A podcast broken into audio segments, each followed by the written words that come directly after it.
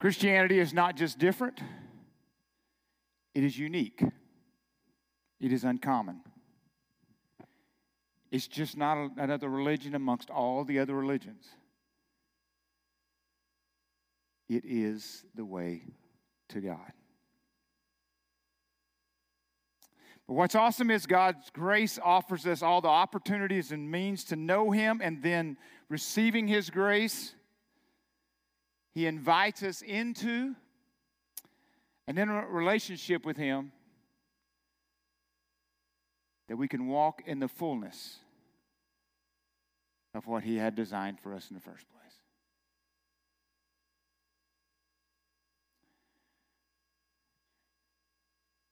We talked about it last week about being all in.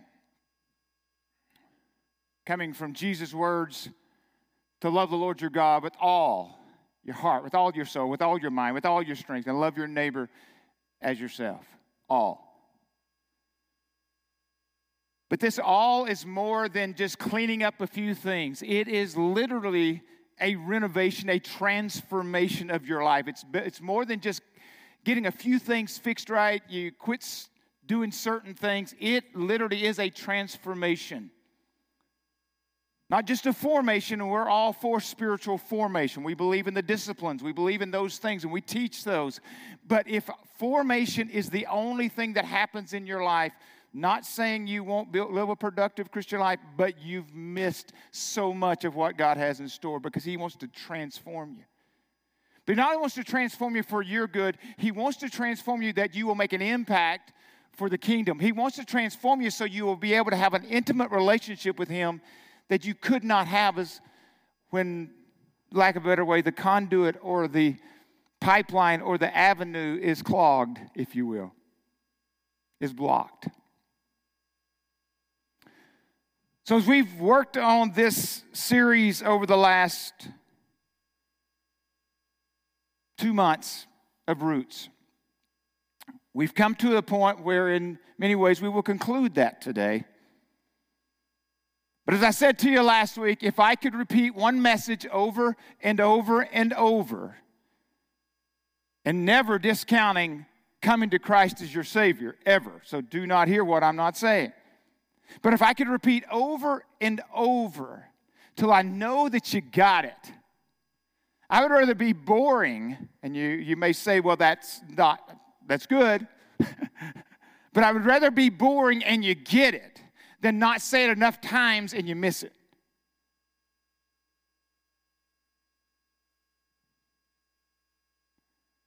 I would rather it be so repetitive going, we've got it, and you finally just go, okay, we got it. Then you're saying, okay, now we're on to the next thing because what I'm talking about here, there is no next thing if this is not understood.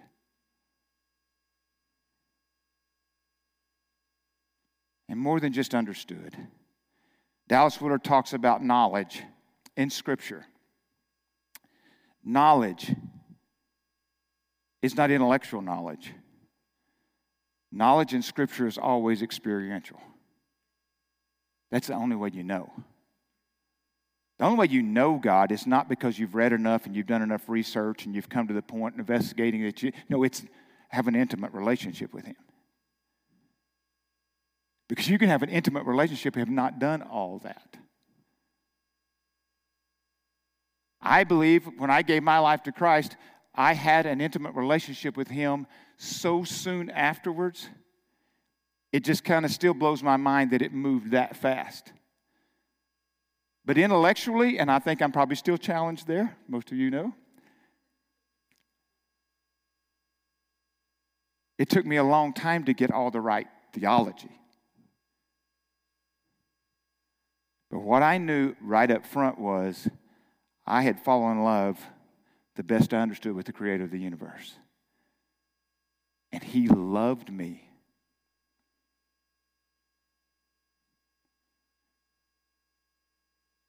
What I found out as time went on is he had a plan for me. And the only way for me to walk in that plan to its fullness is to be open to him to fill me to his fullness.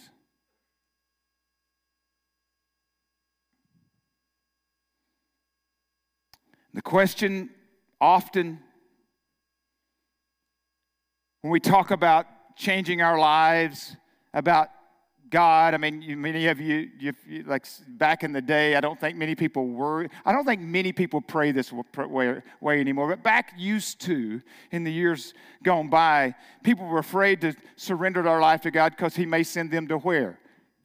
Africa. Some of you oh, are older in here, you would go, Well, Africa. I don't want to go to Africa and be a missionary. Now, nothing wrong with Africa. They actually didn't want to go anywhere and be a missionary, okay? but that's usually not what crosses most of our minds today. Is it, oh, well, now if I give my life fully to God, He's going to send me on the mission field somewhere? That's usually not what crosses our mind. Usually, what crosses our mind today is, what's it going to cost me? uh, what's this going to cost me? But maybe the greater question is not what's it going to cost me to do this, to follow after God. The other question is, what's it going to cost me not to? See, that's the thing we don't usually camp on very long. We, we like to kind of count the cost. Scripture is very clear on that. We should.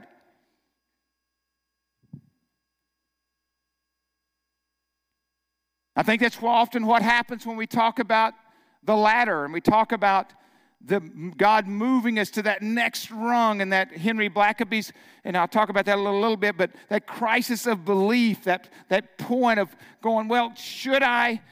And the definition, I'll go ahead and give it now because I've already mentioned it, but the crisis of belief that Henry Blackaby talks about in experiencing God.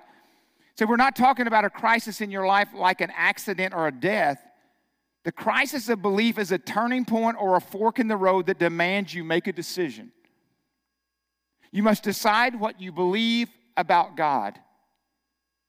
How you respond when you reach this turning point will determine whether you go on to be involved with God in something God sized that only He can do, or whether you will continue to go your own way and miss what God purposed for your life. This is not a one time experience, it often is a daily experience.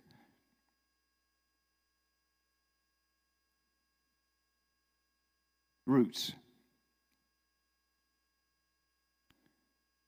Roots are not just about the origin, roots are about the stability.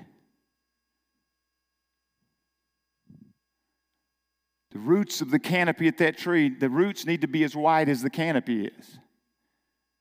And you've heard me say as we climb up this ladder, as God grows you and God moves you and God shakes you and God, as He does those things, what does He do? As I use this illustration, the step ladder, it gets narrower, right? You're more focused. It needs to grow your canopy of people, your canopy of, of understanding God, your canopy of, of, of the, or, the, the roots better be strong. It's how we get lost in our journey with God.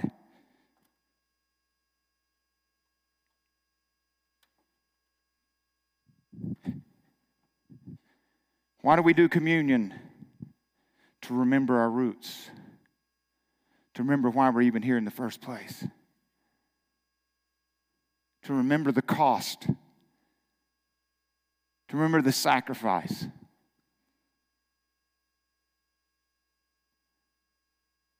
But it's not just to go back and remember, and it is.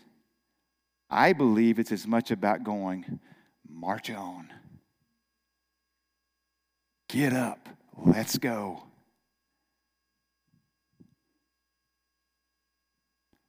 The two passages of scripture we've been using as we'll close out, like I said, the series. Colossians 2 6 and 7.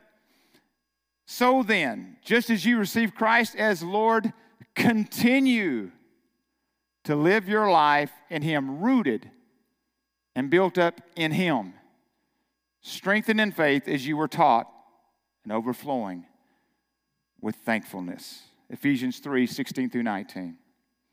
I pray that out of the glory of His glorious riches, He may strengthen you Again, back to roots and the origin. and back to stability. He's going to strengthen you if we could just continue to remember what our roots are.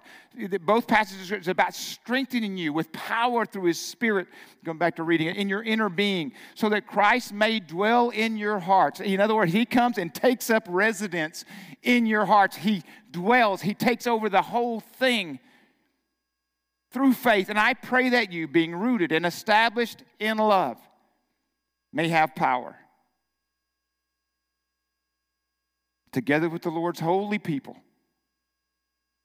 to grasp how wide and long and high and deep is the love of Christ. And to know this love that surpasses knowledge, that you may be filled to the measure of all the fullness of God. Why do I love teaching this? Because the passage right past this is, and to him who is able to do exceedingly, abundantly, beyond your imagination, and to him. I just want to let you know there's more. There's just more. There's more than we do on the Barna's.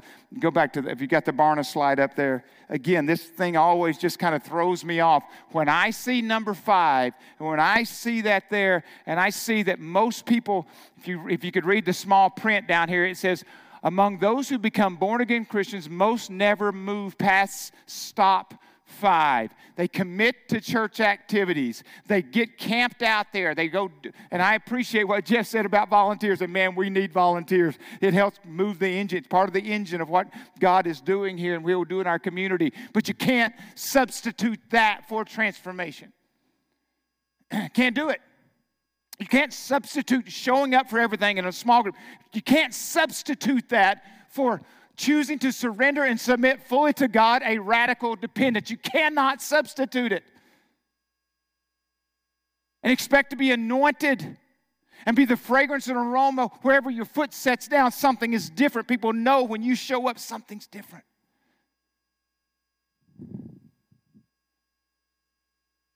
We need all of it.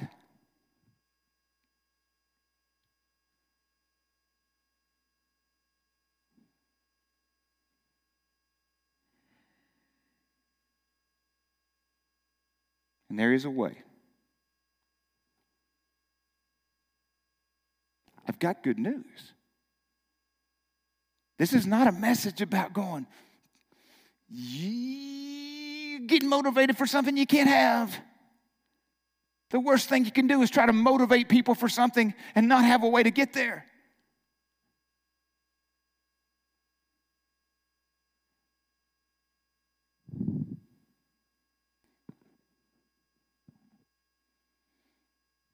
James Bryan Smith says, he's talking about living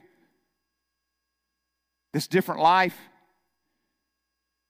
He said, When people tell me I'm just a sinner saved by grace, I want to say that makes as much sense as a butterfly saying, I'm just a worm with wings.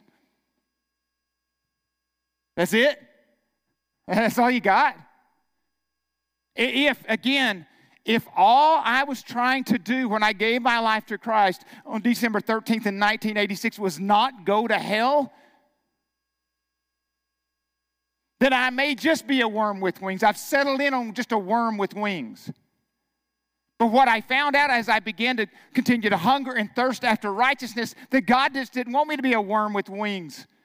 He wanted me to be a, a more, the, the, it's, as Romans 12, uh, 12 2 says, transformed our morpho from a caterpillar to a butterfly. That's what he wanted, returning back to the fullness of what he had for me in the first place. And when you get that, you begin to see why you'll never begin to work your way back towards the middle, just trying to stay on that side, just so I can stay in God's good graces. And I don't know how that works, obviously. But but there's a saying we've said over and over, and I want I hope it takes a different turn today than we've talked about over the last few weeks. It's subtle till it's not, can be seen as a negative thing. No question. And it should be considered that. A little bit of sin here, a little bit of flirting there, a little bit of this here, a little bit of that over there, a little bit of this, a little bit of, you know, taking a little bit of liberty here. Yeah, a little bit, little bit, and all of a sudden something, boom. You go, how did I get here? But guess what? It works the other way too. This is good news. You just kept trying to make righteous choices. You kept trying to do the right thing.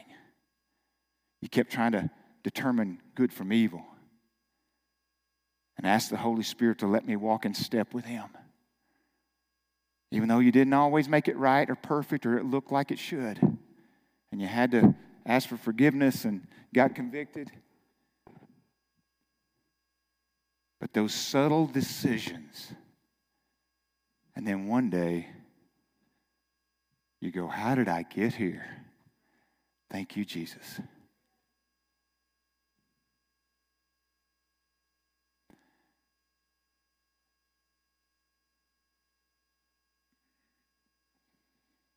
John Wesley said, the founder of the Wesleyan teaching, and many of you know that that is our bent here. He just said there's more to salvation that, one's run, run, than runs hot or cold or makes you feel guilty most of the time. He said, by salvation, I mean not hardly deliverance from hell or going to heaven, right?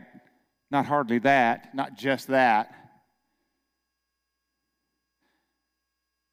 But a restoration of the soul to its primitive health, a recovery of the divine nature, the renewal of our souls after the image of God in righteousness and true holiness and justice and mercy and truth.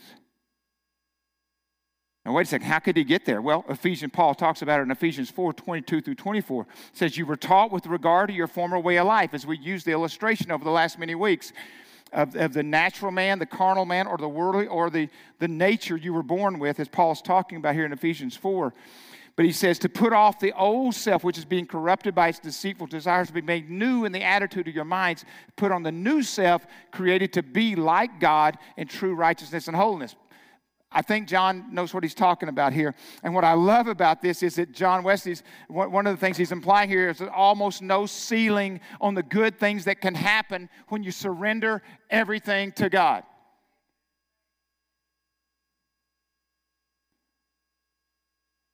Wesley would go on to say the only barrier to the power of God to restore the human being to the image and likeness of God is the person's own resistance. The only thing. The only thing that keeps us, not circumstances, not where you were born, not a social class, none of that. The only thing that keeps us from being restored to the likeness of God in the way that He would want, the only resistance, and I, I agree with him, is us.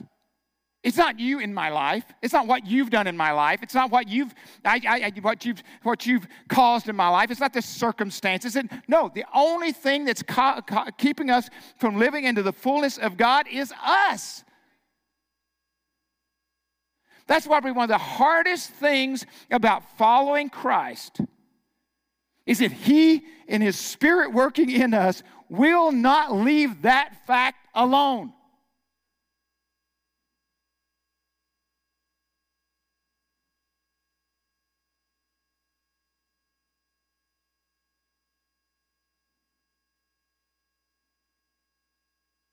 Biggest issue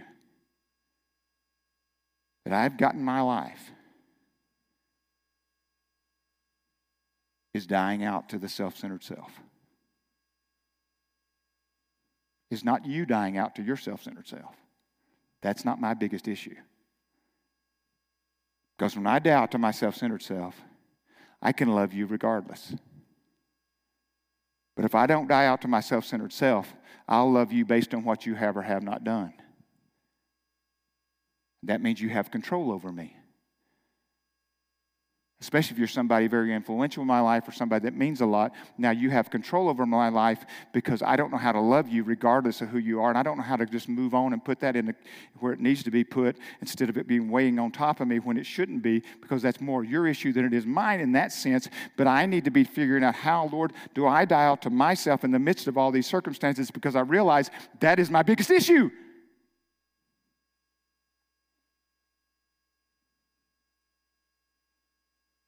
It is God's will that you be sanctified. To set apart, Wesley says, to be set apart for God's holy use. To be set apart. Sin's job, if sin had a job, you've heard me say it a hundred times here, if sin had a job, it is separation. It is separation from God, separation from others, and separation from your divine purpose. Sanctification is to be set apart, not separate, to be set apart for God's use. To live into your divine purpose, to be a person of reconciliation, not a person who's separated.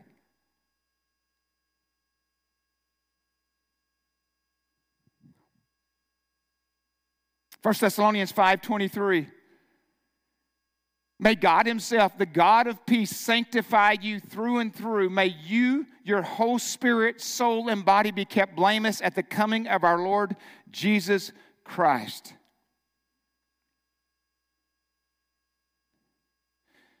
And I want to make sure you understand today that I don't believe entire sanctification is the final goal. I believe entire sanctification is just the beginning point of growth in your spiritual life.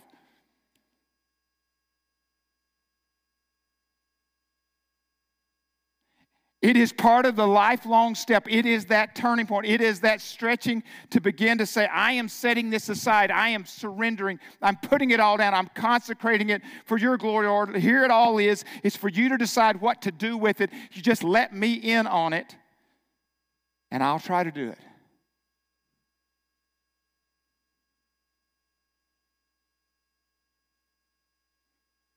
Wesley went on to say, Salvation or forgiveness of sins is the porch. Entire sanctification is the door. But the house is full fellowship with God.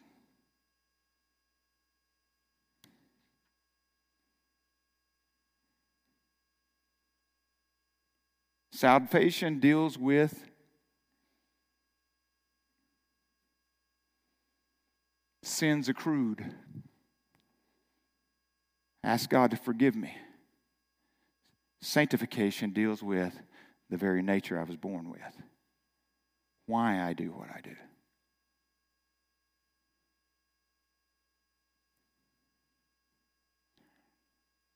Romans 12, 1 and 2. In view of God's mercies, brother, sisters, offer your bodies living sacrifices, holy and pleasing unto God. That is your reasonable act of worship. No longer conforming to the pattern of this world, but be transformed by the renewing or morpho by the renewing of your mind. Then you'll be able to test and approve what God's will is his good, pleasing, and perfect will. It is God's will that you offer yourself, surrender, consecrate as a living sacrifice. As we've said often, many of us would be willing to die for our loved ones to step in front of a bullet or push them out of the way of the car and the car hit us. Really, the greater question is are you willing to live for them? As a living sacrifice, holy and pleasing unto God, to be transformed. And the question becomes is it possible? Can I only reach a point where I can just manage my past, my open wounds or strongholds or habits? Or can I reach a point where God changes me and I really am over it and I don't want it anymore? Can God just not only remove the garbage from me, can He remove the desire to eat the garbage? can He really remove that desire to want to be there? Because I believe Scripture bears that out, that He can. I believe experientially he can. I believe watching other people's lives that he can.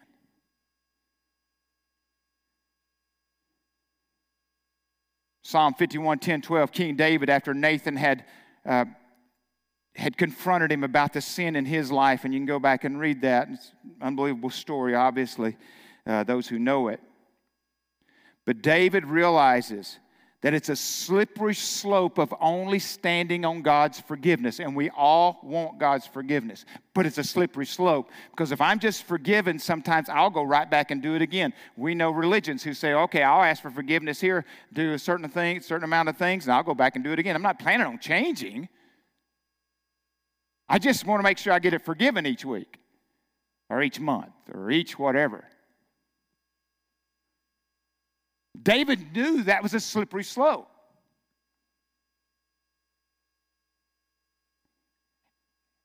Just create in me a pure heart, O God, and renew a steadfast spirit within me. Do not cast me from your presence or take your Holy Spirit from me. Restore the joy of your salvation and grant me a willing spirit to sustain it, to continue. Create in me a pure heart. David knew he just didn't need forgiveness, he needed a new heart. He needed to be renovated.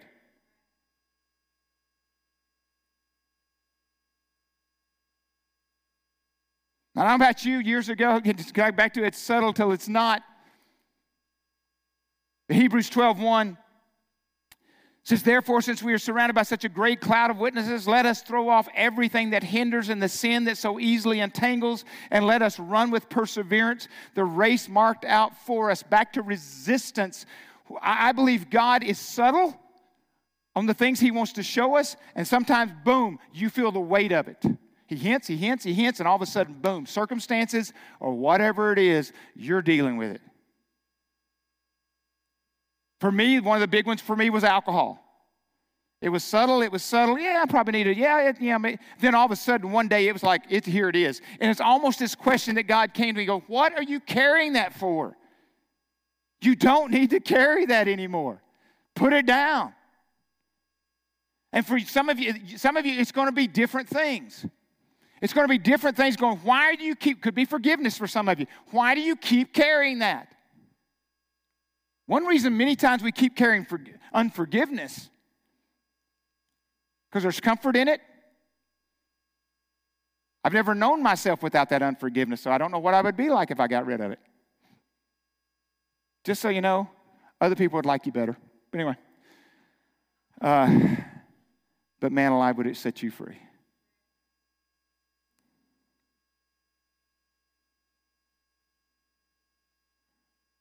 So much about what God does is not logical. Forgiveness is not logical. But what an unbelievable gift of grace it is.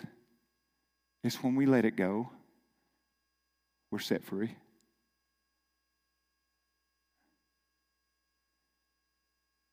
And you go, Kurt, how, how do we end up there?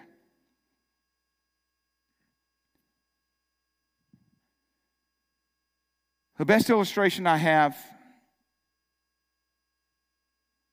in understanding this is a house. Back to Wesley's been on this, and I'm very visual, so it helps me. But let's say you had a small living room or a foyer, if you will. I don't know. Some houses have them, some have, you know, but you just got an entryway. And let's say you're whole life, yours, not, not your wife's, not your kids, or if you've got those, or whatever, just you.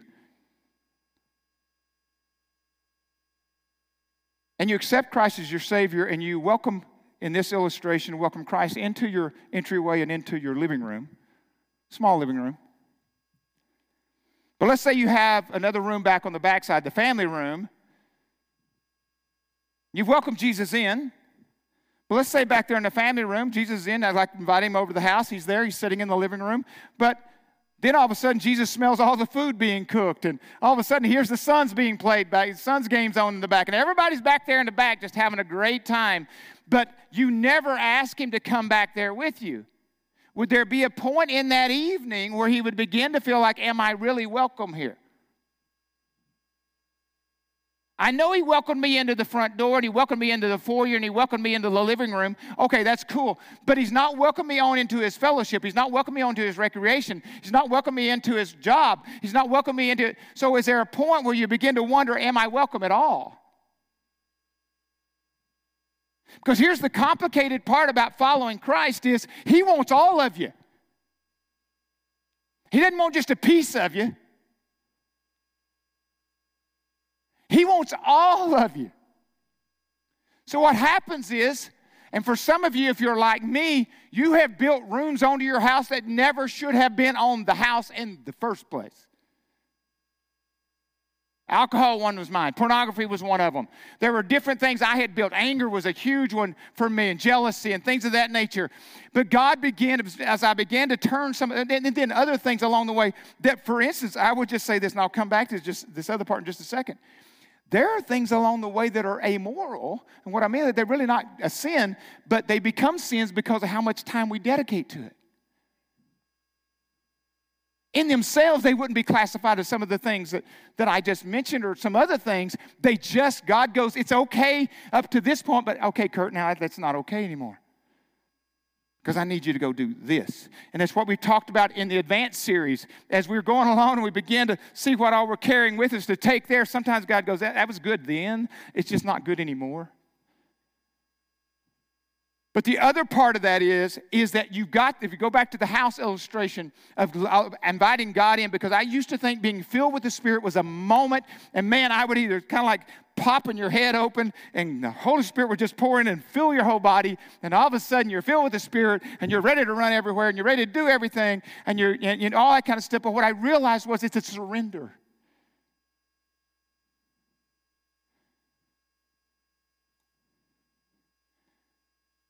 Some of you, fortunately, don't have as many rooms as other people have on your house. So you don't have to surrender every room all the time, there's many rooms. But you begin, as you begin to pray and consecrate and offer your body as a living sacrifice, you begin to open up every door of every part of the house. And you begin to not only open up every door, you open up every drawer and every closet. Lord, I don't even know what to do with that. I've pushed that so far, I don't even know what to do with that. And you begin to unlock it all.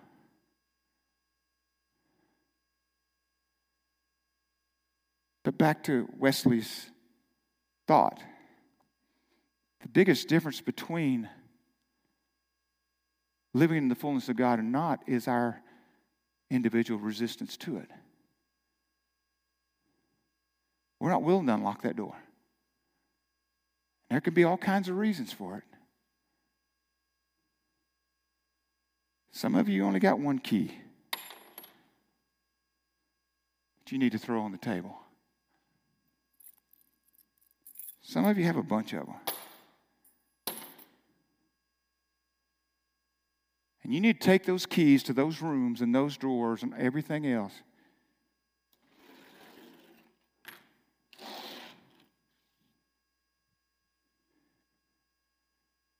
And step back.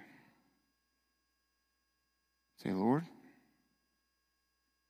they're all on the table. I'm taking my hands off. Because for some of you, I would say today, you having a hold of those keys, how's that been working for you? How's that been working for you? He wants all.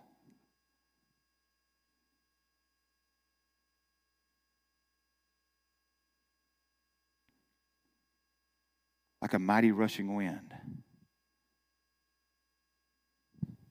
to come in and stir my soul. I know when tornadoes come, you need to find shelter. I've seen personally seen tornadoes. I live in some degree tornado alley in Arkansas. You did try to find shelter. But what I have learned is when a mighty rushing wind comes my way in the spirit, I want to step into it, not try to hide from it. I'm going to ask Stuart and him to come as we close.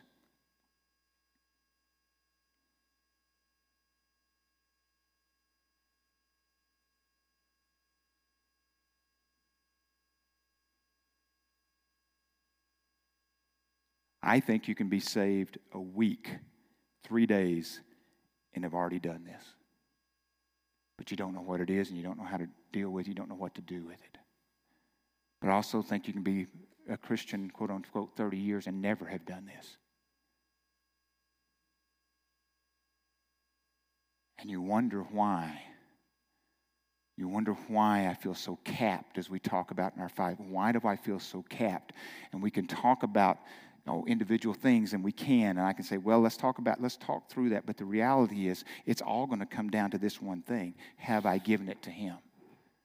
Doesn't mean you won't get professional help. Doesn't mean you won't get life coaching. Doesn't mean you won't have to work through some of those things. And you, matter of fact, some of those you may have consequences to work your way out of, or may not ever work your way out of to some degree.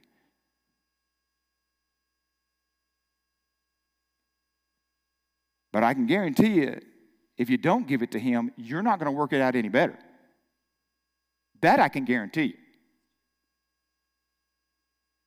So why not? What if I'm right about all this? What if I actually did preach out of the scripture today? Well, What if I did? What if what I preached today is really true? What if it was? Ever thought about that? What if that what that guy preaches up there is actually true? What would that mean for my life? Because I assume week, in, uh, week after week you come here because you think uh, you, I'm a man of integrity and, and, at least I'm going to try to preach the best I can the truth. You, you would think that, right? You would think that. But what if I was preaching the truth?